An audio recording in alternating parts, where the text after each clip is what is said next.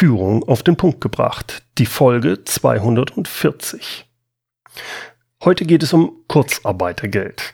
Dazu habe ich mir die Rechtsanwältin und Arbeitsrechtsexpertin Christina Linke eingeladen. Willkommen zum Podcast Führung auf den Punkt gebracht. Inspiration, Tipps und Impulse für Führungskräfte, Manager und Unternehmer. Guten Tag und herzlich willkommen. Mein Name ist Bernd Gerob. Ich bin Geschäftsführer-Coach in Aachen und Gründer der Online-Leadership-Plattform. Gerade jetzt in der Krise gibt es viele Unternehmen, die auf Kurzarbeit zurückgreifen. Klar, die wollen nicht in Schieflage kommen bzw. nicht in die Insolvenz laufen. Absolut verständlich. Da ich mich nicht mit Kurzarbeit richtig auskenne, schon gar nicht mit den rechtlichen Voraussetzungen dafür, habe ich kurzerhand die von mir sehr geschätzte Expertin für Arbeitsrecht Christina Linke eingeladen. Gemeinsam haben wir letzte Woche ein Webinar zu diesem Thema veranstaltet. Dort hat Christina viele Fragen, hauptsächlich zum Kurzarbeitergeld, aber auch zu Homeoffice und betriebsbedingten Kündigungen beantwortet. Ich habe mich entschlossen, weil das ein so wichtiges Thema ist für viele, dass wir das Webinar hier auch als Podcast-Episode hochladen. Und deswegen direkt zur Sache. Los geht's. Herzlich willkommen zu unserem Sonderwebinar mit der Rechtsanwältin Christina Linke. Warum habe ich die Christina heute mit dabei? Weil ich rechtlich keine Ahnung habe und weil ich vor allem mit dem, wo es heute drum gehen soll, nämlich Kurzarbeitergeld, auch keine Ahnung habe. Deswegen erstmal herzlich willkommen, Christina. Vielen Dank, dass du mit dabei bist. Ja, Bernd, hallo, vielen Dank und dann hallo an alle Teilnehmer, die sich jetzt eingeschaltet haben. 63 an der Zahl sehe ich gerade, das finde ich super. Wir werden übrigens heute nicht nur über Kurzarbeitergeld sprechen, sondern ja auch so ein bisschen noch einen Schlenker machen über Homeoffice und über betriebsbedingte Kündigungen. Also ähm, nach meiner Erfahrung ist es schon so, dass fast die Welle die Fragen der Kurzarbeit schon jetzt fast drüber weg sind. Deswegen, wir gehen viel tiefer heute noch rein. Freut euch auf das, was kommt. Vielleicht noch ein paar Worte, die ich gerne zur Christina sagen möchte. Ich habe sie auch schon mal im Podcast gehabt, da haben wir uns über Arbeitsverträge unterhalten. Was ich an Christina unheimlich schätze, ist, dass sie zwar eine Rechtsanwältin ist, aber keine typische Rechtsanwältin. Sie kennt sich da super aus mit Arbeitsrecht und alles, aber ihre Tätigkeit geht darüber viel mehr hinaus. Und das merkt man besonders dann, wenn man so, wie wir beide vorher uns unterhalten haben, denn sie hat auch außerhalb des Rechts richtig gut Ahnung. Die berät auch und coacht Unternehmer und macht das auf eine sehr ganzheitliche Art und Weise. Und das finde ich richtig cool. Arbeitsrecht, was wir heute, wo wir heute reingehen, ist da auch wirklich nur ein Teilaspekt, äh, den sie beleuchtet. Wie gesagt, heute geht es als erstes mal um das Kurzarbeitergeld. Ja. Christina, was sind denn die prinzipiellen Vorteile eigentlich des Kurzarbeitergelds, wenn ich jetzt erstmal Unternehmer oder Führungskraft bin? Kannst du so eine grobe Einteilung geben und vor allem auch den Unterschied zu dem, wie bisher Kurzarbeit, Kurzarbeitergeld vergeben wurde und mhm. was ist vielleicht auch unterschiedlich heute in der Krise? Ja, also die Vorteile liegen klar auf der Hand. Du sparst als Unternehmer erstmal Kosten. Das ist natürlich gerade in der jetzigen Phase super wichtig, weil ähm, wir haben alle ein Liquiditätsproblem. Ähm, da kann sich keiner von frei machen, selbst wenn die Geschäfte gut laufen. Kunden zahlen auch einfach ihre Rechnung nicht. Das ist einfach auch ein Problem. Ähm, das betrifft mich selber übrigens auch an der Stelle, dass ganz viele Rechnungen nicht bezahlt werden. Ähm, ja, dann äh, vermeidet es arbeitsrechtliche Auseinandersetzungen, weil äh, das möchte man ja gar nicht. Man möchte ja im Grunde gar nicht die Mitarbeiter entlassen, sondern man möchte ja, wenn die Corona-Phase, die akute Phase vorbei ist, möchte man sehr schnell wieder hochfahren. Und jeder von uns weiß, wie schwer es ist, gute Leute zu bekommen und die einzuarbeiten. Das ist ein wahnsinnig langer Prozess. Ähm, der kostet natürlich auch, der kostet nicht nur Geld, der kostet auch Energie und Nerven und äh, Liebe und Zuwendung übrigens auch, wenn man das sehr gut machen möchte, ja. Ähm, und von daher ist es äh, von Vorteil, wenn man die ähm, ganzen Problematiken jetzt abfedern kann durch Kurzarbeitergeld. Und da hat die Regierung ja wirklich wahnsinnig schnell auch gehandelt, genau wie bei den Zuschüssen. Das äh, erlebe ich immer wieder, dass Unternehmer mir jetzt auch sagen, ich habe den Zuschuss Freitag beantragt, Montag hatte ich das Geld auf dem Konto. Ähm, das finde ich wirklich ganz toll und mhm. so ähnlich von den Erleichterungen her funktioniert es auch bei dem Kurzarbeitergeld. Ähm, angefangen, also was gibt es da für Neuerungen? Was muss man wissen? Angefangen an der Stelle, dass nicht mehr 30 Prozent der Arbeitnehmer betroffen sein müssen, sondern nur noch 10 Prozent. Was sehr häufig übrigens nicht mit erwähnt wird, es müssen ähm, wenigstens 10 Prozent mit Arbeitsausfall betroffen sein, der mehr als 10 Prozent ihrer Arbeitsleistung beträgt. Das sind zwei, es ist zweimal eine 10 Prozent Regelung. Das steht. Kannst du das nochmal erklären? Das habe ich nicht verstanden. Also man sagt ja, 10 ähm, Prozent der Arbeitnehmer müssen von dem Arbeitsausfall betroffen sein. Ja? ja. Früher waren es 30 Prozent. Und diese 10 Prozent, wie, wie hoch müssen die betroffen sein? Müssen die 100 Prozent Kurzarbeit oder 50 Prozent? Nein, die müssen aber zumindest 10 Prozent von dem Arbeitsausfall betroffen sein. Also 10 Prozent müssen wenigstens 10 Prozent Einbußen haben an Arbeitsausfall. Ja? Ähm, das gar nicht, warum, das, das habe ich wirklich auch selber erst letzte Woche verstanden, dass diese doppelte 10 Prozent Grenze gilt, ja. Aber das ist sehr deutlich, deutlich niedriger als das, was äh, früher galt, eben mit den 30 Prozent. Dann gibt es sehr viele Neuerungen, dass man das Leiharbeitnehmer zum Beispiel eben auch Kurzarbeitergeld, äh, also dass der Arbeitgeber für Leiharbeitnehmer auch Kurzarbeitergeld beantragen kann. Mhm. Dass es nicht nur auf zwölf Monate begrenzt ist, sondern dass man auch ähm, wahrscheinlich also es gab immer schon die Möglichkeit, das auch mal ausnahmsweise für 24 Monate zu bekommen. Und äh, da arbeiten die gerade dran, dass das relativ zügig durchgewunken wird mit den zwei Jahren. Ähm, das ist noch eine Neuerung. Die Nebentätigkeit, das ist eine der wichtigsten Fragen übrigens von Arbeitnehmern. Die fragen sich natürlich, ähm, jetzt kriege ich nur noch 60 Prozent oder 67 Prozent, wenn ich ein Kind habe auf der Steuerkarte. Wovon übrigens? Und was ist, wenn ich eine Nebentätigkeit mhm. ähm, aufnehme? Ja. Vielleicht nochmal zum Verständnis. Also man hat, ähm, wenn man jetzt ein Bruttogehalt hat von 3000 Euro und man hat daraus ein Nettoentgelt von 2000. Die Zahlen stimmen jetzt nicht, ich, nur damit man es besser verstehen kann, ja. Ähm, und man fährt 50 Prozent Kurzarbeit, das heißt, äh, es werden dann nur noch 1500 brutto abgerechnet und daraus ergibt sich ein Netto meinetwegen von 1000. Dann guckt man nach der Differenz von den 2000 und den 1000. Das sind ja dann 1000 Euro Differenz. Und davon gibt es dann von dieser, nur von dieser Differenz gibt es die 60 oder 67 Prozent. Okay, okay. Das gehen schon viele Leute miss. Und was ist jetzt passiert? Da haben wirklich viele Leute gesagt, ähm, ich möchte jetzt gerne einen Nebenjob haben, weil ich möchte, ich, ich kriege, wenn ich 100 Prozent Kurzarbeit habe, dann habe ich ja nur noch äh, 60 Prozent meines Nettoentgeltes. Das ist auf der Höhe des Arbeitslosengeldes. Das ist natürlich deutlich weniger. Mhm. Und ähm, ja, dann hat sich an der Stelle jeder gefragt, wie soll ich meine Miete bezahlen? Wie soll ich meinen Lebensstandard halten. Und ähm, viele haben gesagt, ich möchte eine Nebentätigkeit aufnehmen. Es nützt aber natürlich nichts, wenn diese Nebentätigkeit dann angerechnet wird auf das Kurzarbeitergeld, dann würde man das ja nicht ausgleichen können. Und da hat auch die Regierung sehr schnell reagiert und hat gesagt, immer dann, wenn man eine Nebentätigkeit in einem sogenannten systemrelevanten Beruf aufnimmt, systemrelevanten Beruf, ich erkläre gleich, was das ist, dann wird es nicht angerechnet, solange der Arbeitnehmer nicht mehr verdient als vorher.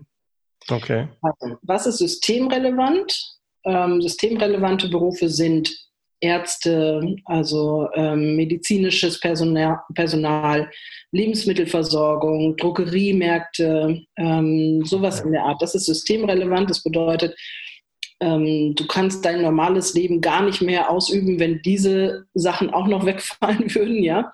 Ähm, also alles mehr oder weniger, was jetzt nicht geschlossen ist, ist systemrelevant, wenn man so genau. einen Daumen hat. Ja. Wie sieht das denn aus, wenn ich jetzt schon vorher einen 450-Euro-Job zum Beispiel mhm. zusätzlich zu meinem Job hatte? Dann wird es auf gar keinen Fall angerechnet. Das ja. ist unproblematisch. Aber ich muss noch mal einmal kurz weitergehen in dem Text sozusagen. Also systemrelevant muss es sein.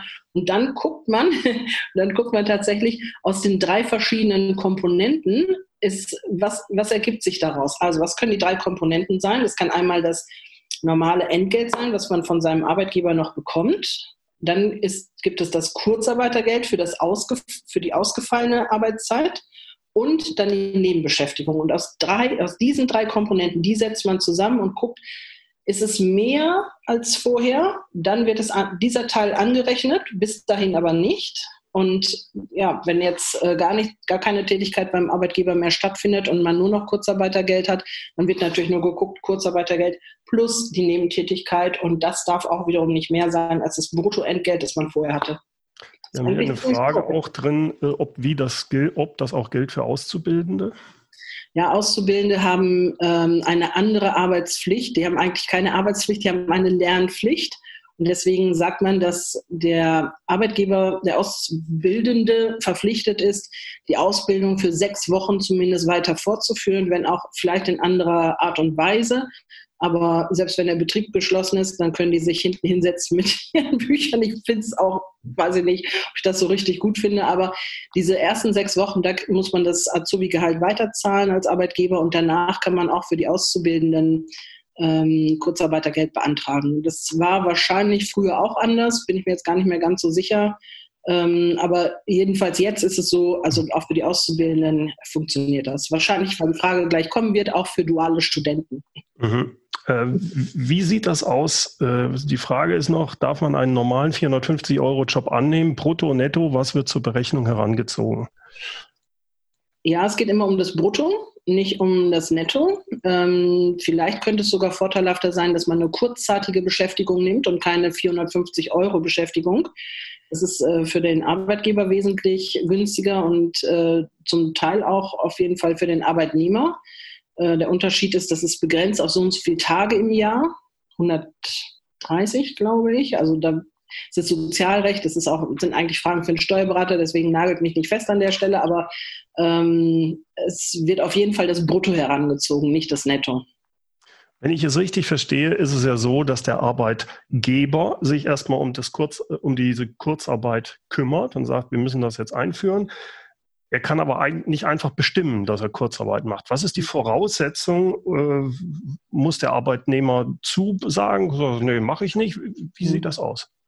Ähm, ja, er ist auf, also der Arbeitnehmer muss einverstanden sein. Man kann das als Arbeitgeber nicht einseitig anordnen. Mhm. Und ähm, wir haben uns ja schon seit vielen Jahren extrem spezialisiert in der Kanzlei auf arbeitgeberfreundliche Arbeitsvertragsgestaltung.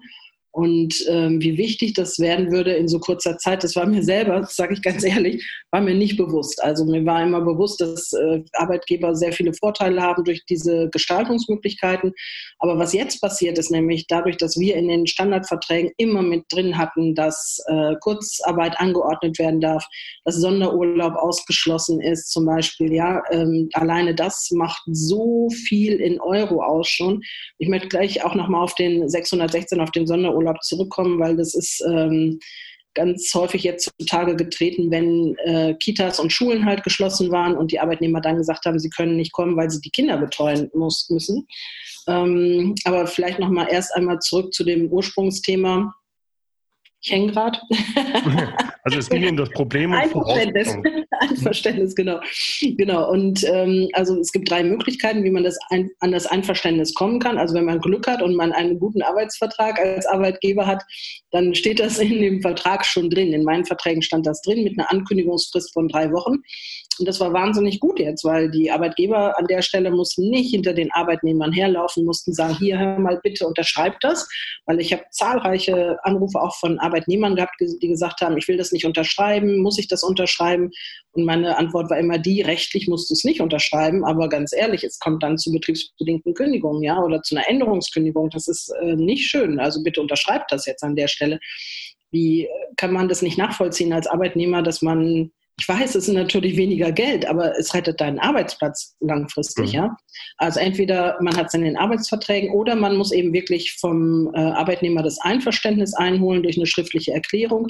Ihr könnt übrigens auch alle, wenn ihr das noch nicht ähm, als Einverständnis habt, ihr könnt alle auf meine Homepage gehen, christinalinke.com. Wir haben da ganz, ganz viel zu dem Thema Corona und Kurzarbeitergeld haben wir als Muster und Formular eingestellt. Das könnt ihr da alles runterladen, das also die Einverständniserklärung und ähm, auch so einen sogenannten Passierschein, dass wenn jetzt wirklich das nochmal kommen sollte, ich glaube sie jetzt im Moment nicht mehr mit einer Ausgangssperre, aber dass man halt nachweisen kann, dass man auf dem Weg zur Arbeit ist und dann kann man halt schneller sowas passieren, ja.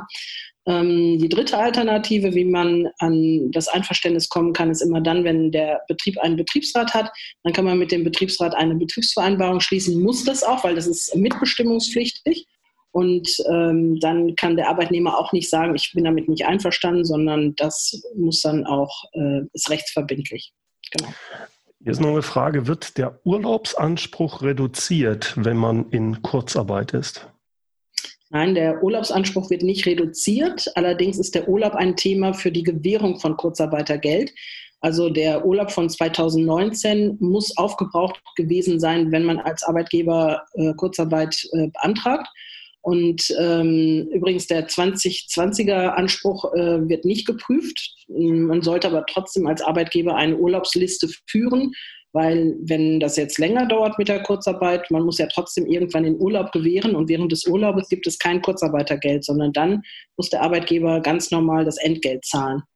Übrigens okay. auch wenn, übrigens auch wenn ähm, ein Arbeitgeber sich jetzt dazu entschließt, einen Arbeitnehmer zu kündigen, betriebsbedingt, dann muss er auch während der Kündigungsfrist, also ist auch sofort der Anspruch weg für das Kurzarbeitergeld und man muss dann auch ganz normal das Entgelt weiterzahlen.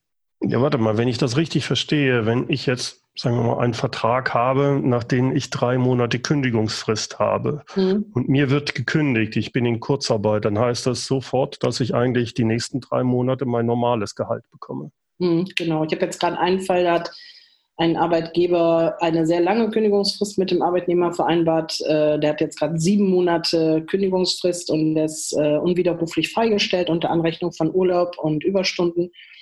Ist richtig teuer gerade, sieben Monate. Dabei waren wir bei 100 Prozent Kurzarbeit. Ich verstehe gar nicht, was das für eine, warum dann die Kündigung Sinn gemacht hat. Ich vertrete da den Arbeitnehmer. Ähm, ich bin mhm. sonst ja auf Arbeitgeberseite. also einfach zahlenmäßig und auch ähm, so vom Spirit her ob ich einen Arbeitgeber denke, aber ich äh, natürlich macht es zwischendurch auch mal Spaß, Arbeitnehmer zu vertreten. Genau. Aber das hm. habe ich nicht verstanden, warum da bei sieben Monaten Kündigungsfrist jetzt und 100 Prozent Kurzarbeit da, das leuchtet ja. an. Mhm. Ähm, wenn jemand jetzt sowieso einen befristeten Vertrag hat, wie, also wie funktioniert das da? Ja, das ist auch eine ganz häufige Frage. Und zwar fragt man sich ja als Arbeitgeber, muss ich den dann auslaufen lassen? ähm, den Arbeit, also das Arbeitsverhältnis, weil ansonsten würde ich ja praktisch dem Staat ähm, praktisch, ja, ich würde ja die, ich würde das ja praktisch äh, in Anspruch nehmen, obwohl ich eine Möglichkeit gehabt hätte, das Arbeitsverhältnis kostenfrei zu beenden durch das Auslaufen des befristeten Vertrages. Aber nein, das ist kein Problem. Man kann auch befristete Verträge weiter verlängern. Also entweder unbefristet oder sogar auch befristet verlängern. Das ist kein Problem. Okay. Der Ralf Kanzler hat noch eine Frage zu dem Urlaub aus 2019. Muss der Urlaub aus 2019 für alle Mitarbeiter aufgebraucht sein oder nur für die Mitarbeiter, die in Kurzarbeit sollen? Mhm. Puh, das ist eine tolle Frage, wo ich mal drüber nachdenken müsste. Ähm, aus meiner Sicht kann es ja nur so sein, ähm, dass es nicht für alle aufgebraucht sein muss, sondern nur für denjenigen, der in Kurzarbeit geschickt wird, weil es kann ja immer wieder Mitarbeiter geben, auf die man nicht verzichten kann und für die man ja auch keine Kurzarbeit anordnet. Und es wäre ja Hanebüchen, wenn ich dann das, wenn ich alle Leute erst in Urlaub schicken müsste, bevor ich überhaupt irgendjemanden äh, in Kurzarbeit schicken kann. Nee, das betrifft nur denjenigen, der in Kurzarbeit geschickt wird. Mhm. Die äh, Mahner, jetzt weiß ich nicht, ob das ein, äh, eine Frau oder ein Mann ist, aber übt sich die Inanspruchnahme von Kurzarbeit auf die Kreditwürdigkeit eines Betriebes aus. Ja, bestimmt. Mhm. Also da werden die Banken wahrscheinlich dann schon sagen, oh, vorsichtig, ne? Das kann ja. ich, mir, mhm. auch vorstellen. Aber andererseits, ähm, wer ich meine, es sind ja fast alle Firmen davon betroffen. Also, also in so einer Krise, denke ich, ist ja. das normal dann, ja. Hier der Ronny Valentins fragt, bekommen leitende Angestellte Kurzarbeitergeld? Gilt das also für alle oder äh, wie ist das zu sehen? Ja, es gilt für alle. Es gilt nur nicht für Geschäftsführer, wenn sie nicht, ähm, also es gilt nicht für Geschäftsführer, es sei denn, sie sind im Angestelltenverhältnis. Also ein Fremdgeschäftsführer, der bekommt auch Kurzarbeitergeld. Aber mhm. ein ähm, Gesellschafter, der selber Geschäftsführer ist, der kriegt kein, kein Kurzarbeitergeld. Ja, ja das ist nachvollziehbar. ähm, wie sieht das prinzipiell mit den Sozialversicherungsbeiträgen aus? Das ist auch super geregelt. Jetzt ist auch eine Neuerung ähm, für die Kurzarbeit, für den Anteil zahlt der Arbeitgeber keine Sozialversicherungsbeiträge. Und das ist auch eben geändert worden. Das war früher auch anders. Früher verblieb die Sozialversicherungspflicht äh, bei dem Arbeitgeber und das ist jetzt entfallen. Mhm, mh. ähm, was für arbeitsrechtliche Probleme ergeben sich denn noch, wenn man, wenn man jetzt Kurzarbeit äh, einfach anordnet oder ja, den Leuten anbietet, wie, wie auch immer. Du, du hast ja gesagt, der mhm. Arbeitnehmer muss in der Regel ja zustimmen. Also arbeitsrechtlich ist es eigentlich gar nicht so, durch das Kurzarbeitergeld gar nicht so schwierig, aber durch die Situation, dass die Betriebe so kurzfristig geschlossen wurden, da entstehen Problematiken, weil ähm, man kriegte von einer Sekunde zur anderen, kriegte man die Verfügung, dass äh, der Laden geschlossen ist und dann, was macht man mit dem Personal? Und was ich festgestellt habe, war, ähm, dass einfach ganz häufig die Leute einfach nach Hause geschickt wurden, ohne dass überhaupt kommuniziert wurde, hm. ähm, mit auf welcher Grundlage man jetzt weitermacht. Und ähm, da war wirklich eine große Hilflosigkeit an der Stelle. Und ich finde, da war die Informationskette auch nicht so sehr gut. Es gibt äh, verschiedene Varianten. Also wenn man jetzt ähm, nicht, ähm, also vielleicht nochmal zurück ähm, zu dem Thema, man ist selber krank, ähm, dann hat man den Anspruch nach dem Entgeltvorzahlungsgesetz, aber äh, das war ja nicht die Situation sozusagen. Ähm, wenn man in Quarantäne ist, dann hat man, äh, wenn man Symptome hat, hat man den Anspruch nach dem Infektionsschutzgesetz, wenn es eine behördlich angeordnete Quarantäne ist, ohne dass man äh, Symptome hat, ähm, dann gibt es eine Erstattungsmöglichkeit gegen eine Landesbehörde. Also das sind auch wieder verschiedene Dinge. So, also jetzt, das sind so typische arbeitsrechtliche Probleme. Ähm, was passiert, wenn einfach der Arbeitnehmer nicht zur Arbeit kommen kann, weil das Kind ähm, in der, weil, weil die Kita geschlossen ist? Das ist eigentlich ein typisches Problem für den 616 BGB, für den sogenannten Sonderurlaubsparagraphen, der eigentlich dafür gedacht ist, dass man selber nicht zur Arbeit kommen kann, weil etwas passiert ist im eigenen Leben, ich sage immer so ein bisschen unjuristisch, aber man konnte nichts dafür. also mhm. Todesfall in der Familie oder man wird bei, man ist bei Gericht geladen als Zeuge oder man hat einen Arzttermin, den man wirklich nur zu dieser Uhrzeit wahrnehmen kann. Nüchtern äh, um acht sollte man kommen. Das ist aber die Arbeitszeit. Das ist eigentlich äh, die Regelung für den äh, Sonderurlaubsparagraphen. Das heißt, da wird man für einen vorübergehenden Zeitraum freigestellt gegen äh, Entgelt, also nicht Entgeltfortzahlung, sondern gegen Verhütungsfortzahlung durch den Arbeitgeber. Und äh, wir streiten uns gerade sehr intensiv in der Juristerei darüber, was ist ein vorübergehender Zeitraum, weil normalerweise sind das so höchstens fünf Tage, mhm. ja. Und jetzt haben wir die Herausforderung, dass die Kitas viel länger zu sind und äh, die Schulen jetzt auch zu sind. Und ähm, man muss nämlich wissen, dass auch dann, wenn ein Kind krank ist oder wenn es eben nicht betreut werden kann, ist es auch ein Fall von dem 616 BGB. Und ähm, puh, das ist sehr schwierig, weil im Prinzip wäre es so, dass der Arbeitgeber dann verpflichtet ist, den Arbeitnehmer freizustellen und trotzdem weiter zu bezahlen. Wie lange? Wir bewegen uns hier also ja im Neuland an der Stelle. Ich könnte mir vorstellen, dass es auf zwei, drei Wochen ausgedehnt wird. Ähm, dann ist es gut als Arbeitgeber, wenn man den 616 ausgeschlossen hatte im Arbeitsvertrag. Und das ist wirklich ein einziger Satz. Ein einziger mhm. Satz, der steht da und der heißt, Paragraph 616 BGB findet keine Anwendung. Ja, oder wird hiermit ausgeschlossen wie viel Geld das bewirken konnte jetzt, wenn man so einen Satz da drin stehen hat. Ja, ich habe viele Arbeitnehmer erlebt, die das gegoogelt haben und dann den Arbeitgeber angeschrieben haben und gesagt haben, ich habe mich schlau gemacht, 616 BGB, ich habe nachgeguckt, in meinem Arbeitsvertrag ist nicht ausgeschlossen, ich möchte jetzt bezahlt freigestellt werden. Und übrigens auch ähm, der Fall, wenn ein Kind erkrankt ist, fällt auch unter den äh, 616 BGB. Ähm, der ist vorrangig sogar vor dem Anspruch, den man hat gegen die gesetzliche Krankenkasse.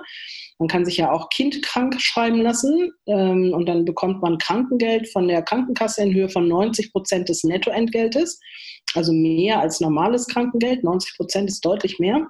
Und das ist aber begrenzt darauf, äh, dass das Kind das zwölfte Lebensjahr noch nicht vollendet haben darf. Also es muss unter zwölf sein und es ist begrenzt und gedeckelt auf zehn Tage pro Kind und ähm, insgesamt, äh, also bei Alleinerziehenden 20 Tage pro Kind und insgesamt aber gedeckelt auf 50. Also nochmal, dass man es versteht, Kind ist krank. Ähm, wenn es nicht ausgeschlossen ist im Arbeitsvertrag, dann hat man den Anspruch als Elternteil, dass man bezahlt freigestellt wird, jedes Mal wieder für mhm. ungefähr fünf Tage, jedes Mal wieder, wenn ein Kind krank ist. Und erst dann kommt der Anspruch, den der Arbeitnehmer hat gegen die gesetzliche Krankenkasse. Und es muss gar nicht sein, dass der äh, Arbeitnehmer jetzt dir Böses will, sondern die Krankenkassen prüfen das immer mehr, weil die natürlich sagen, Mensch, warum sollen wir das zahlen, wenn der Arbeitgeber das zahlen würde, ja? Und lieber Arbeitnehmer, du kriegst ja auch noch 100 Prozent von dem, also ist doch besser für dich, als wenn du 90 machst. Also guck doch erstmal in deinen Vertrag rein, ob der 616 ausgeschlossen ist. Und äh, dann haben die Krankenkassen das geprüft und es ist äh, richtig krass gewesen. Also wenn ich, dich, wenn ich dich richtig verstehe, wenn sowas passiert, ist ja eigentlich aber auch schon, sagen wir, wenn man so ein kleines mittelständisches Unternehmen hat, schon irgendwo was schiefgegangen, weil eigentlich habe ich doch ein Verhältnis zu meinem Mitarbeiter, dass man da irgendeine Möglichkeit findet. Das, ist, das hat ja auch keinen Sinn, dass du hier zur Arbeit kommen musst, wenn zu Hause dein Kind krank ist. Da müssen wir irgendeine andere Lösung finden. Prinzipiell äh, würde ich da auch gerne zum Beispiel mal jetzt gerade in so einer Krise drauf eingehen. Wie ist es denn, kann ich als, Arbeitne als Arbeitgeber dann nicht auch sagen, Mensch, nehmt doch jetzt euren Jahresurlaub äh, für die nächsten drei Wochen, dann müssen wir erst gar nicht in Kurzarbeit oder irgend solche Geschichten. Wie siehst mhm. du das? Das wäre der nächste Punkt gewesen, den ich angesprochen hätte, ah, okay. jetzt mit den arbeitsrechtlichen Problematiken. Ich finde das immer schön, weil wir sehen uns ja nicht äh, das erste Mal jetzt, äh, Bernd, und wir haben da wirklich so eine gleiche Art zu denken. Das finde ich immer wieder faszinierend. Ähm, ja, man kann natürlich auch, also vielleicht nochmal vorweg, was du gesagt hast, ist total richtig, weil es geht darum, dass man miteinander kommuniziert und miteinander redet. Und äh, natürlich kann man gute Lösungen finden, wenn man ein gutes Miteinander hat und alle Parteien sehen das Problem und man versucht zusammen eine Lösung zu finden. Ähm, es darf weder zu Lasten des einen noch zu sehr zu Lasten des anderen gehen. Ich, hab, ich bin hier selber auch betroffen, indem ähm, meine eine angestellte Anwältin zum Beispiel auch ein kleines Kind hat unter zwei. Ja, ich habe die eingestellt, obwohl ich wusste, dass das Kind zu klein ist und ich wusste, sie würde sehr viel krank werden, weil sie sich von einem Kind ansteckt und das Kind sich jetzt viel ansteckt, weil es gerade in der Tagesbetreuung das erste Mal ist, ja. Ähm, und wir machen das ganz häufig so, dass sie dann entweder halt ähm, von dem ähm, vom Homeoffice aus arbeitet oder dass sie ähm, wenn der Mann von der Arbeit wiederkommt, dass sie dann noch ins Büro kommt, bis dann äh, im Homeoffice arbeitet oder dass sie auch mal Samstagssachen arbeiten kann. Ähm, und äh, man findet immer gute Regelungen, wenn man das möchte. Ne? Das ist wirklich, ich möchte appellieren an alle Arbeitgeber an der Stelle, redet mit euren Arbeitnehmern und fragt die, was, was Lösung auch für Lösungsideen haben, ja. Ähm, ich finde, die sind da auch ein Stück weit in der Bringschuld, Ideen zu liefern und dann findet man nachher einen gemeinsamen Weg. Und wenn man merkt, dass der Arbeitnehmer gar nicht bereit ist, dort auch über Lösungen kreativ mit nachzudenken, dann sollte man mal darüber nachdenken, ob es der richtige Mitarbeiter ist, meine ich. Ja, so. Ähm, die Frage nach dem Urlaub und nach dem Überstundenabbau, ähm, wenn jetzt ein Arbeitgeber das machen möchte, ohne dass der Arbeitnehmer damit einverstanden ist. Also wann, was kann man anordnen? Man kann sicher anordnen, dass Überstunden abgebaut werden. Also Überstunden, da kann wirklich der Arbeitgeber sagen, du baust die ab jetzt ab und dann bist du erstmal drei Wochen zu Hause. Und selbst wenn der Arbeitnehmer jetzt sagen würde, das möchte ich nicht, möchte die Überstunden zu einem anderen Zeitpunkt abfeiern, der Arbeitnehmer hat da gar kein Mitbestimmungsrecht. Also der ist wirklich, es ist äh, dem Direktionsrecht des Arbeitgebers unterworfen. Oh Gott, jetzt rede ich wirklich schon wie eine Juristin. Also der Arbeitgeber ja. darf sagen, manchmal färbt das ab. also der Arbeitgeber darf äh, wirklich sagen, es werden jetzt Überstunden abgebaut. Und wie ist das jetzt bei dem Thema Urlaub? Ähm, man darf einen Teil des Urlaubes auch anordnen. Es gilt die sogenannte Dreifünftel-Regelung. Das heißt, der Arbeitgeber darf drei Fünftel äh, vorgeben, wann der Urlaub genommen wird, weil sonst ist es auch nicht anders zu erklären, dass man Betriebsurlaub anordnen darf. Also viele Firmen, die mit äh, Frankreich, Italien zusammenarbeiten, wer da schon mal Kontakte gehabt hat, die wissen, die Länder arbeiten nicht im August. Im August wird nicht gearbeitet in Spanien, Frankreich, Italien. Ähm, und dann wird häufig da Betriebsurlaub angeordnet, wenn man mit, äh, als deutsche Firma mit den äh, italienischen zusammenarbeitet beispielsweise. Und äh, nun muss diese Dreiviertelregelung eigentlich so sein, dass man eine angemessene Vorlaufzeit dem Arbeitnehmer zur Verfügung stellt, damit er sich auch darauf einstellen kann. Wie ist das jetzt in dieser Corona-Situation? Laden ist abgeschlossen. ähm, da ist nichts mehr mit äh, vernünftiger Anlaufzeit. Vielleicht gibt es auch keine Überstunden, die eben abgefeuert werden können. Ich glaube schon, dass man ähm, als Arbeitgeber dann sagen kann, ad hoc wird jetzt Urlaub angeordnet. Ähm, wir befinden uns im Neuland. Ähm, ich gucke die ganze Zeit und spioniere auf allen möglichen Seiten und gucke, wie andere Leute sich dazu äußern. Und sie äh, formulieren es im Grunde immer so, dass sie sagen, unseres Erachtens ist es so. Und deswegen schließe ich mich da an. Und meines Erachtens ist es so, dass man den Urlaub zumindest zum Teil, ich sag mal, wenn man jetzt sechs Wochen äh, hat, dass man davon zwei Wochen jetzt sicherlich anordnen kann. Mhm. Ich würde gerne kurz nochmal, weil da ein paar Fragen aufgekommen sind, auch da reingehen. Äh, zum einen, Moment, äh, wie sieht die Nachweispflicht der Firmen aus, dass man keine Arbeit hat für die Mitarbeiter? Mhm. Ja, man muss das darlegen. Ich glaube, aus meiner Erfahrung jetzt wird es nicht so sehr stark geprüft. Ich glaube, man muss es einfach, man muss den Arbeitsausfall ähm, erklären. Also es muss einfach drin, ich sage mal, nehmt die die Person, die das liest, mit auf die Reise, ja, beschreibt einfach mal, was macht ihr. Also ähm, ich habe ja noch eine andere Firma, ich äh, vermarkte ja noch Live-Seminare und Online-Seminare für Arbeitgeber und äh, da haben wir natürlich jetzt auch zumindest für einen Mitarbeiter Kurzarbeit angeordnet und dann habe ich da reingeschrieben, wir sind ein Unternehmen und vermarkten und halten äh, Live-Präsenzseminare ab und Online-Seminare. Von den Präsenzseminaren habe ich jetzt alle absagen müssen bis zum 30.06., ähm, bis wir das Online-Konzept so weit hochgefahren haben, dass wir das äh, Präsenz äh, Seminargeschäft ersetzen können, dürfte es wenigstens ein Jahr dauern. Äh, bis hm. dahin überlebe ich das nicht sozusagen, ja. Mhm. Und ähm, das wird so durchgewunken. Also das ist mhm. in der Regel wirklich kein Problem. Unterschätzt das nicht. Derjenige, der den Antrag liest, das ist einfach ein Mensch, der möchte verstehen, was ihr macht. Ähm, ich würde vielleicht äh, tatsächlich auch ein bisschen dazulegen, dass man das nachvollziehen kann an Unterlagen vielleicht, dass man sieht, also so Stornierungen, Absagen, sowas würde ich vielleicht dazulegen. Ähm, ich überlege gerade noch, ich hatte mir im Vorfeld auch noch mal ein paar Notizen dazu gemacht. Hm, wichtig ist, dass man sagt, es ist vorübergehender Arbeitsausfall. Also es darf mhm. kein dauerhafter Arbeitsausfall sein, weil sonst, wofür ist das Kurzarbeitergeld gedacht? Es ist gedacht dafür, dass man einen Zeitraum überbrückt. Wenn man jetzt sagt, äh, das wird alles nichts mehr, dann kriegst du kein Kurzarbeitergeld bewilligt, mhm. weil dann äh, macht es keinen Sinn an der das Geschäftsmodell äh, nicht funktionsfähig. Mhm. Also es muss, ähm, es muss vorübergehend sein, es muss unvermeidbar sein. Ähm, noch mal eben gucken, ob ich da noch was Schöneres für euch habe jetzt an der Stelle. Nee. Ich habe hier noch eine Geschichte, dass es Kurzarbeitergeld gibt, äh, es nach oben hin zu unbegrenzter Höhe oder ist das gedeckelt? Ist das mit der Beitragsbemessungsgrenze, ist das da angesetzt oder wie ist das?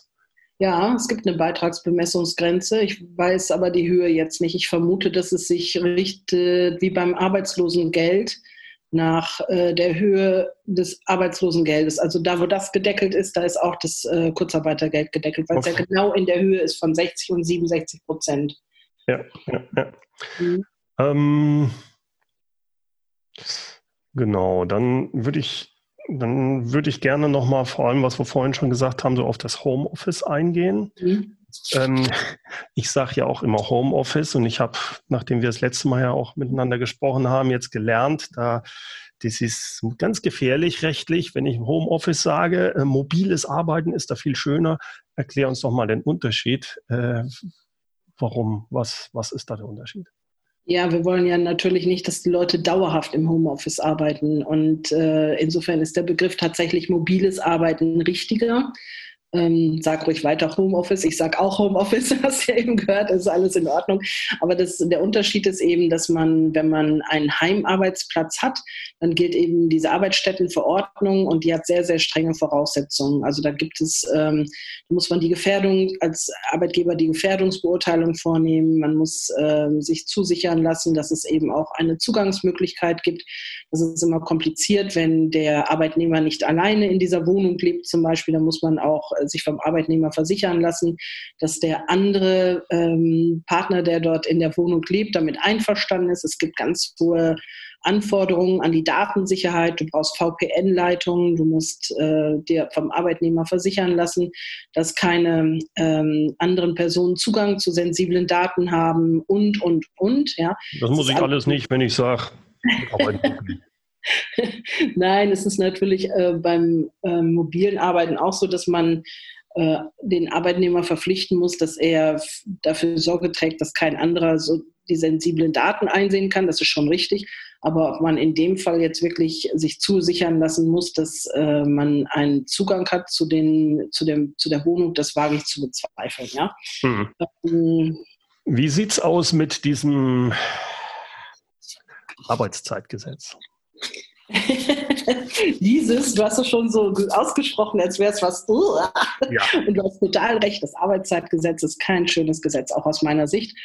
Und es wird alles noch viel, alles noch viel schlimmer werden, wenn nämlich ähm, wir, um, wir dieses Urteil des EuGHs umsetzen müssen.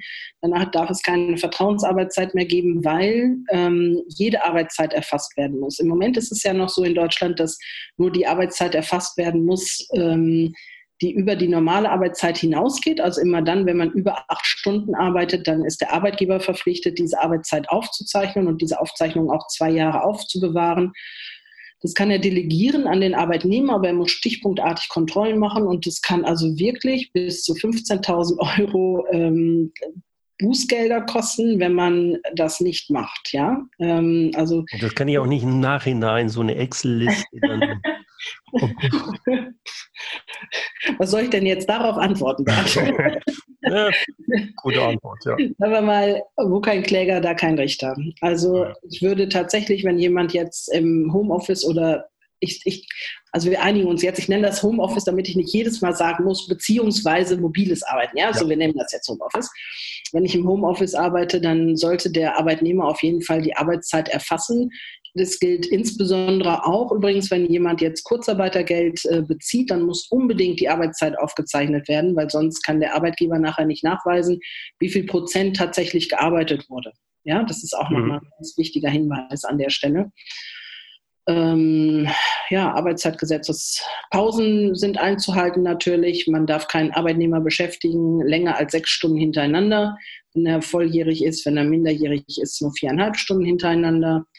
Und ähm, aber ganz jetzt mal realistisch gesehen. Jetzt habe ich meinen Mitarbeiter im, im, im, im äh, Homeoffice im mobilen Arbeiten. Komm, wir sagen nur Homeoffice. Komm, lass Homeoffice. Ich gebe dem das, ich gebe dem alle Freiheiten. Ich mhm. sag mir es, schreib auf.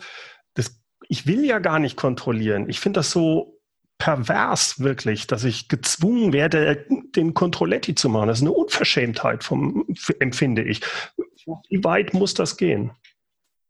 Also ich meine, wenn der jetzt arbeitet, ist unter der Dusche und hat eine tolle Idee. Soll der dann aufschreiben, zwei Minuten geduscht und da habe ich äh, die Idee zum hm, gemacht. Das ist doch Quark.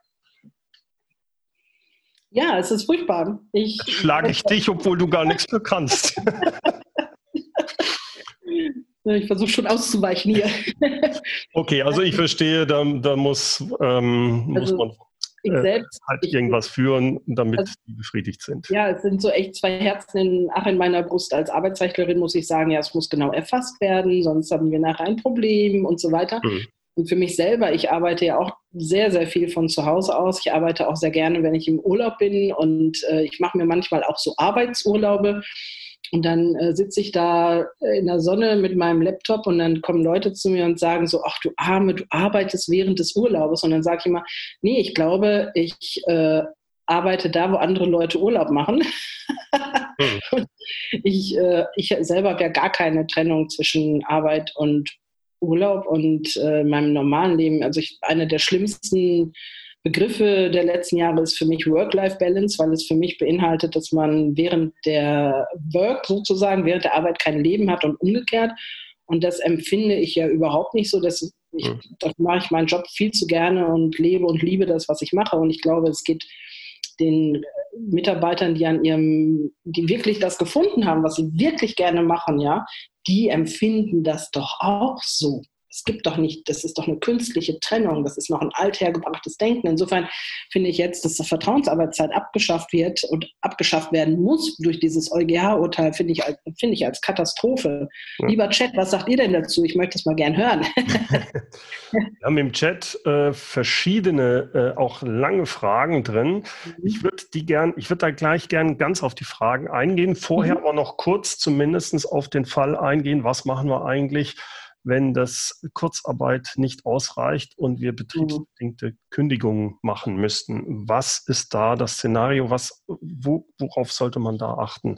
Als ja. Mitarbeiter wie auch als Arbeitgeber? Hm, das wird die zweite Welle sein. Ne? Also die erste Welle, die mich jetzt erreicht hat, das war dieses, oh mein Gott, was, der Laden ist zu, wie schicke ich, wie schicke ich die jetzt nach Hause, mit welchen Sätzen, Urlaub, Zwangsurlaub, Überstunden frei, äh, Quarantäne, kind, äh, Kinderbetreuung fehlt.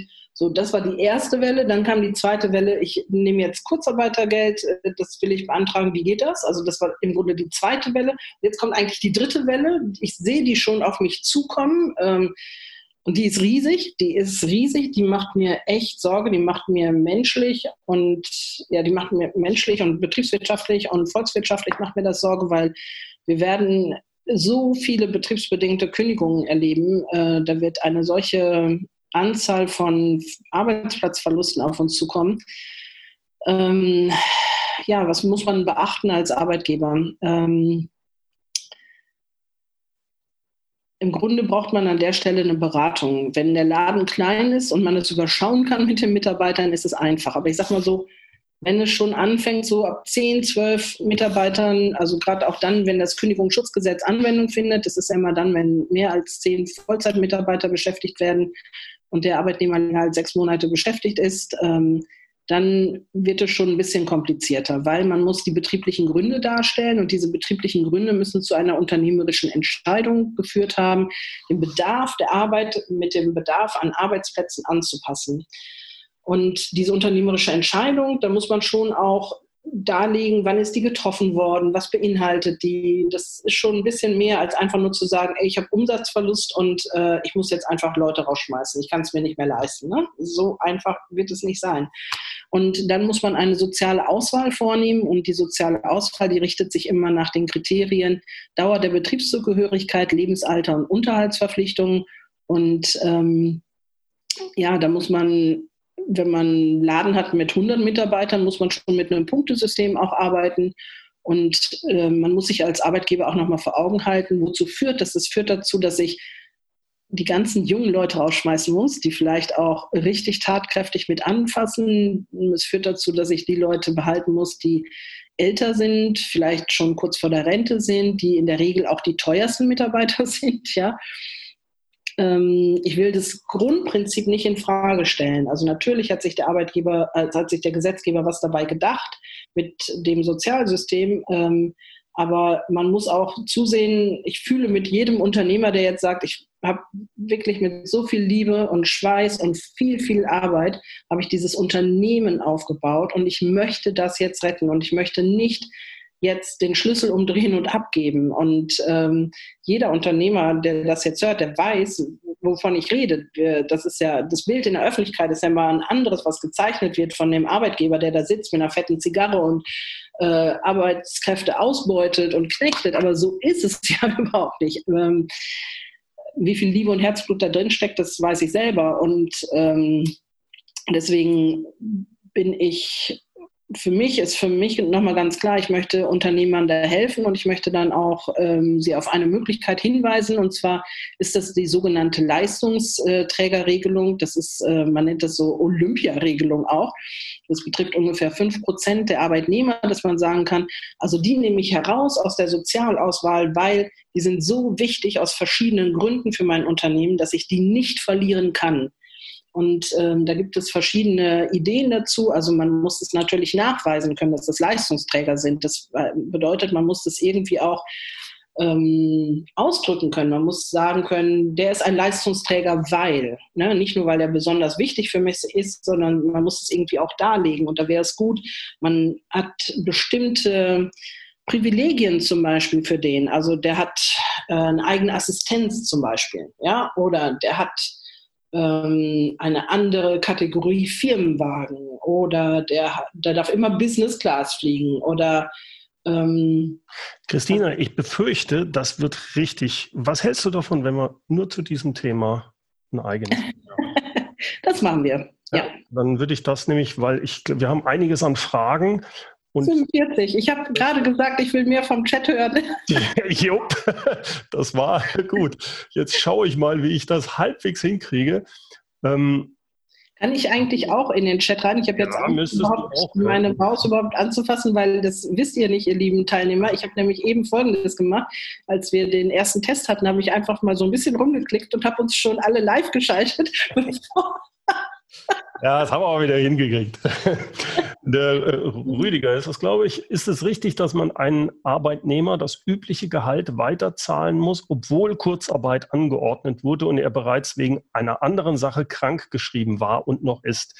Es ist klar, dass es über die Umlage kompensiert wird. Nur es wird ungerecht, wenn der Verdacht besteht, dass der Arbeitnehmer eigentlich gar nicht krank ist und der sich womöglich so lange krank schreiben wird, bis er ins Krankenhaustagegeld fällt. Meine Einschätzung ist das Krankentagegeld höher als das Kurzarbeitergeld. Was empfehlen Sie? Ähm, kannst du mir die Uhrzeit noch einmal sagen, weil ich bin da jetzt selber drauf und ähm, das ist 2.37 Uhr. 2.37 Uhr, ähm, dann haben wir. Also wenn ich es richtig zusammenfasse, ist es so, da hat jemand gesagt, oh, da gibt es bald Kurzarbeit, lieber äh, melde ich mich jetzt mhm. krank, dann kann ich gar nicht in die Kurzarbeit. Und solange ich krank, so lange krankgeschrieben bin, bis ich dann in mein Krankentagegeld falle. Dürfte ein Arbeitnehmer sein an der Stelle. genau. Nein, nein, das ist, was tue ich als Unternehmer quasi. Ach so, ah, okay, ich verstehe. Hallo Rüdiger. So, ähm, wenn jetzt ein Arbeitnehmer krank wird, muss man differenzieren. Ist er vor Beginn der Kurzarbeit oder nach Beginn der Kurzarbeit äh, krank geworden? Und man muss differenzieren, gibt es überhaupt noch eine ähm, Leistung, ähm, also ist die Kurzarbeit auf 100 Prozent oder wird noch gearbeitet? Ähm, es ist folgendermaßen, wenn jemand vorher arbeitsunfähig erkrankt war, dann behält er seinen Entgeltfortzahlungsanspruch. Ähm, wenn er während der, ähm, nee, ist das nicht richtig, was ich sage. Also ähm, er ist arbeitsunfähig erkrankt, er hat seinen Entgeltfortzahlungsanspruch und dann fängt die Kurzarbeit an und dann bekommt er Krankengeld in der Höhe des Kurzarbeitergeldes. So ist es richtig. Wenn jetzt jemand, ähm, also das Krankengeld wird immer gezahlt in der Höhe des äh, Kurzarbeitergeldes. Und wenn jemand ähm, arbeitsunfähig erkrankt während des laufenden Kurzarbeitergeldes, dann bekommt er die Entgeltfortzahlung in der Höhe der verbleibenden Arbeitsleistung von dem Arbeitgeber und Kurzarbeitergeld in der Höhe des Krankengeldes. Hm, ob das Nee, das Krankengeld ist dann immer in der Höhe des Kurzarbeitergeldes. Also es ist doch äh, komplizierter, als man sich das denkt. ich, hab, ich, glaube, das war genau dann zu der Zeit, wo du gesagt hast, wie das andere sehen hinsichtlich der Zeiterfassung. Mhm. Leider kann ich den, muss ich das größer machen. Der Dominik schreibt, ich möchte keine Zeiterfassung haben und meine Mitarbeiter auch nicht. genau, sehe ich auch so. Leider sagt der Gesetzgeber da was anderes. Dann die Manuela schreibt, ich schreibe grundsätzlich nicht mehr Stunden auf als erlaubt, arbeite aber wesentlich mehr. Mir aber auch egal, da ich meine Arbeit sehr liebe. Mein Chef weiß das auch und honoriert das auf vielfältige Weise. Manuela, ich finde dich toll. Ich kenne dich nicht, aber ich finde dich toll. und die Jacqueline schreibt, wird dies später nochmal zum Ansehen verfügbar sein? Ich muss leider gleich noch zum Termin. Also ich werde das äh, als Podcast-Folge veröffentlichen. Äh, die das eigentliche Webinar wird es bei mir nur in der Leadership-Plattform zum Nachschauen geben. Äh, Aber Dann vielleicht können wir an der Stelle, Bernd, noch mal ja. einmal äh, darauf hinweisen, dass es ein Webinar gibt von genau, mir, wo wir recht. ganz tief auf Kurzarbeitergeld und auch auf betriebsbedingte Kündigungen eingehen. Das ist äh, über eine Stunde lang. Ich habe den Link gerade ins in den Chat geschrieben. Wer ah. da näher noch wissen will von der Christina, das kann ich sehr empfehlen. Dieses Webinar, das ist noch richtig strukturiert. Da redet der Gerob auch nicht immer rein, sondern da spricht wirklich jemand, der Ahnung hat. Äh, kann ich sehr empfehlen. Wollen wir ähm, vielleicht vorne nochmal äh, vom Chat ausgehen, weil sonst haben wir nur die äh, hinteren Fragen beantwortet. Ja, ich glaube, äh, habe ich Hast da. du alle mitgenommen immer? Ja, da waren noch die Sachen mit dem, wir haben Paragraph 660 in unseren Verträgen ausgeschlossen. Ist das so rechtlich haltbar? Jetzt bin ich auf deine Antwort gespannt. Da kommt nämlich, das kommt drauf an, oder? Wo bist du denn? Bei 2 Uhr wann? 2 Uhr 22. Ah, äh, da waren aber vorher auch noch Fragen, so ja. 2 äh, Uhr. Die, teilweise haben wir die gemacht. Nein, das ist toll. Äh, wenn ihr 616 äh, MFB 0042, äh, das hast du gut gemacht. Wenn 616 ausgeschlossen ist, ja, das ist haltbar. Das ist in einem Satz, das ist richtig cool. Gut gemacht. Sehr schön. Doch, ja, cool. Ja. ähm, das fand ich gut. Ich glaube, das ist aber ein Versprecher. Was ist ein Verhütungsentgelt? Im Sonderurlaub wahrscheinlich Vergütungsentgelt. Ich habe da hatte zuerst ein bisschen, aber ja, ich denke, da wurde, das wurde aber auch dann geklärt, wenn ich das richtig verstehe, genau. Ich habe nochmal 2.11 Uhr, also einen nicht systemrelevanten Job darf man annehmen und muss unter dem vorherigen Brutto bleiben. Nee, bei nicht systemrelevanten äh, Jobs wird das nach meinem jetzigen Kenntnisstand komplett angerechnet. Also es muss ein systemrelevanter Job sein, das ist die erste Prämisse. Vielleicht sagst du auch nochmal deine Webseite, weil die war ja gefragt. Äh, ja, einfach meinen Namen eingeben im Internet. alle, alle, die sonst jetzt noch so heißen, die haben schon lange Pech. Oh, Pech. also einfach äh, www.christinalinke.com, da habt ihr, ich habe das früher immer getrennt, Kanzlei und GmbH, aber ich habe jetzt beides weil ich habe verstanden, äh, ich bin, ich will diese künstliche Trennung nicht mehr. Ich bin eine Person. Ich habe eine Kanzlei und ich habe einmal die Seminarthemen, die ich einfach leidenschaftlich gern mache, weil ich gemerkt habe, dass die Leute viel mehr wollen als Arbeitsrecht und äh, ich einfach 30 Jahre Erfahrung habe im Umgang mit Unternehmern und mit Unternehmen und gerade bei dem Thema Personal, ich habe mich da immer weiter gebildet, selber alle, also so viele Bücher dazu gelesen und ähm, ja, vielleicht, dass man auch vielleicht nochmal versteht, warum Bernd und ich uns irgendwann mal kennengelernt haben. Äh, ich arbeite auch schon lange mit dem Dirk Kräuter zusammen. Das ist ja einer der bekanntesten Verkaufstrainer in Deutschland und ist auch ein Freund von dir, Bernd. Und ähm, ich weiß, dass äh, ihr, du auch regelmäßig bei ihm im Podcast bist und im YouTube-Channel und da ich da regelmäßig auch war, habe ich irgendwann Bernd da gefunden und habe gesagt, Mensch, das finde ich alles so spannend, was der macht. Da will ich auch gerne mal mit dem Kontakt haben. Genau, so kam das. Also das ist vielleicht auch für eine Anwältin nicht unbedingt so der typische Weg. Ja, also die Christina ist da ungewöhnlich. Im Positiven. Ich habe da noch zwei Sachen, die ich dich gerne mhm. fragen wollte aus dem ja. Chat und aus den QAs. Zum einen muss auch für AT-Verträge die Arbeitszeit nachgewiesen werden? Ähm, das ist so, es gibt immer so Mythen und Märchen im Arbeitsrecht und ein Mythos ist, wenn man außertariflich ist, ist man leitender Angestellter. Das ist nicht so. Also man kann auch AT sein, also außertariflich, äh, ohne dass man leitender Angestellter ist. Also für leitende Angestellte gilt das Arbeitszeitgesetz nicht, das ist richtig. Aber ähm, alleine, dass man eben außertariflich ist, ist nicht. Leitende ich muss wirklich Mitarbeiter haben, ich muss ähm, ja mehr auf der Unternehmerseite eingeordnet sein. Da gibt es aber klare Regeln oder ist das so mhm. wieder? Ja, es gibt äh, zwei verschiedene Definitionen. Einmal nach dem Kündigungsschutzgesetz, einmal nach dem BETREVG, also Betriebsverfassungsgesetz. Und allgemeingültig ist aber das nach dem BETREVG. Ähm, das bedeutet, ich muss, es gibt drei Varianten. Entweder ich habe typische Arbeitgeberaufgaben, die ich wahrnehme, oder ich darf selber einstellen und ähm, ausstellen, also kündigen, ohne dass ich Rücksprache halten muss. Oder alternativ dazu, ich habe Prokura und die Prokura ist auch nicht unbedeutend.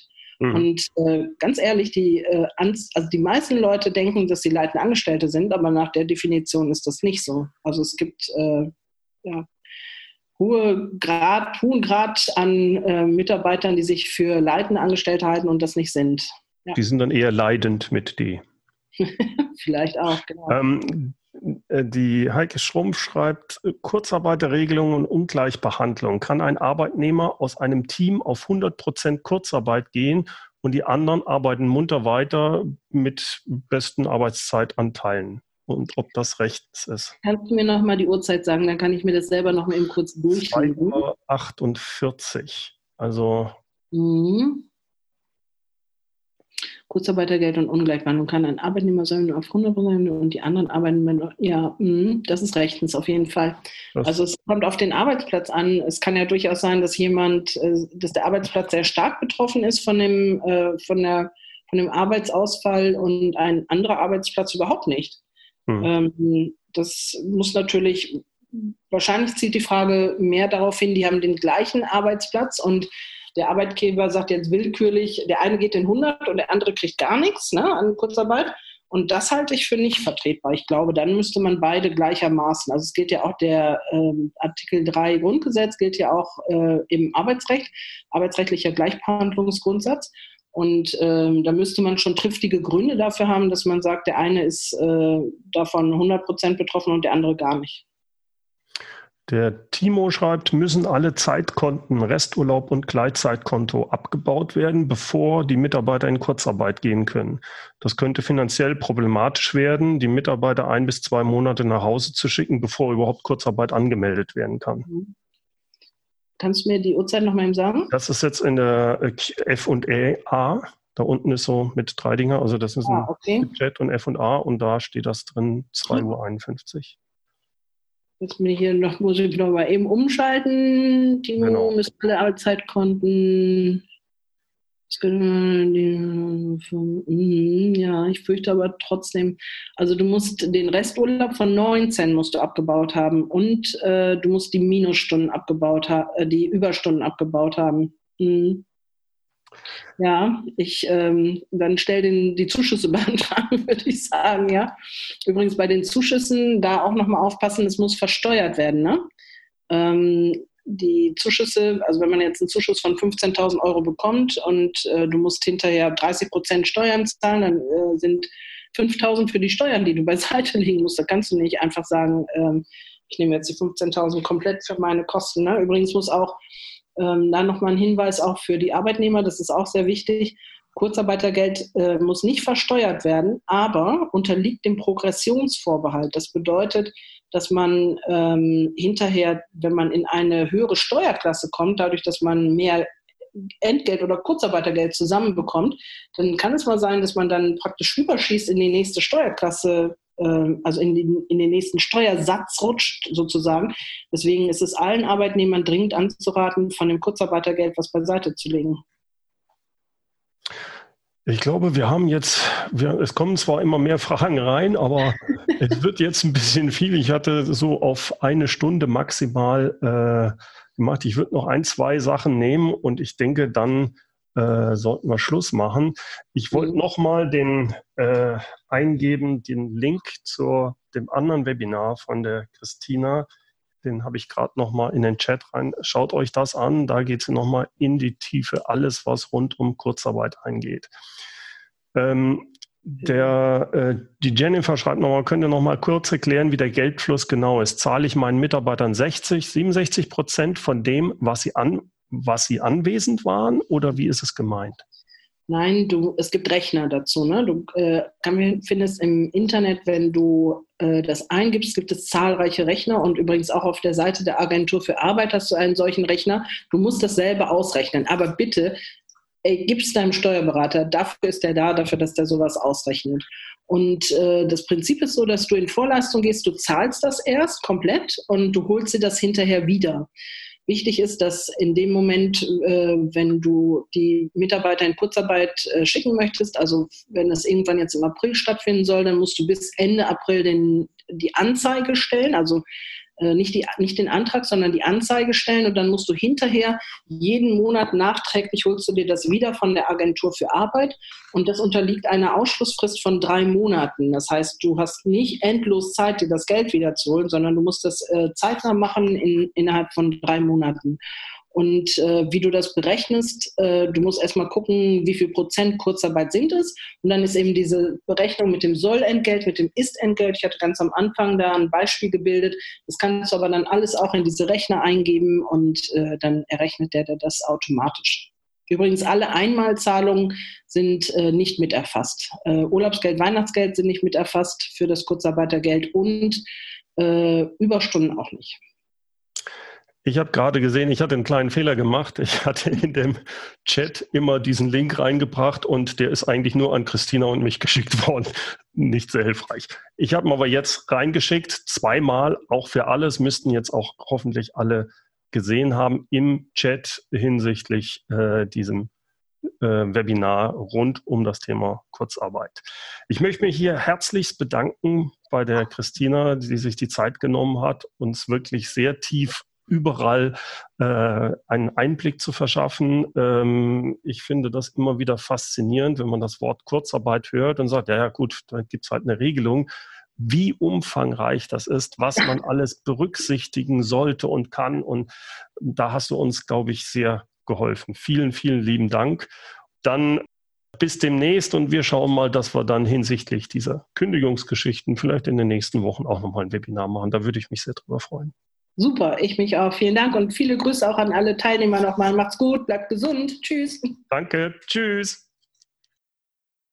Soweit also der Webinarmitschnitt mit Christina Linke. Wie immer finden Sie alle Links, wie auch die Webseite von Christina in den Shownotes. Und die Shownotes, die gibt's unter www.mehr-führen.de Podcast 240. Führen mit UE. Übrigens veranstalte ich auch demnächst ein Gratis-Webinar mit Christina Linke und zwar diesmal zum Thema betriebsbedingte Kündigung, wie ja auch in dem Webinar angekündigt.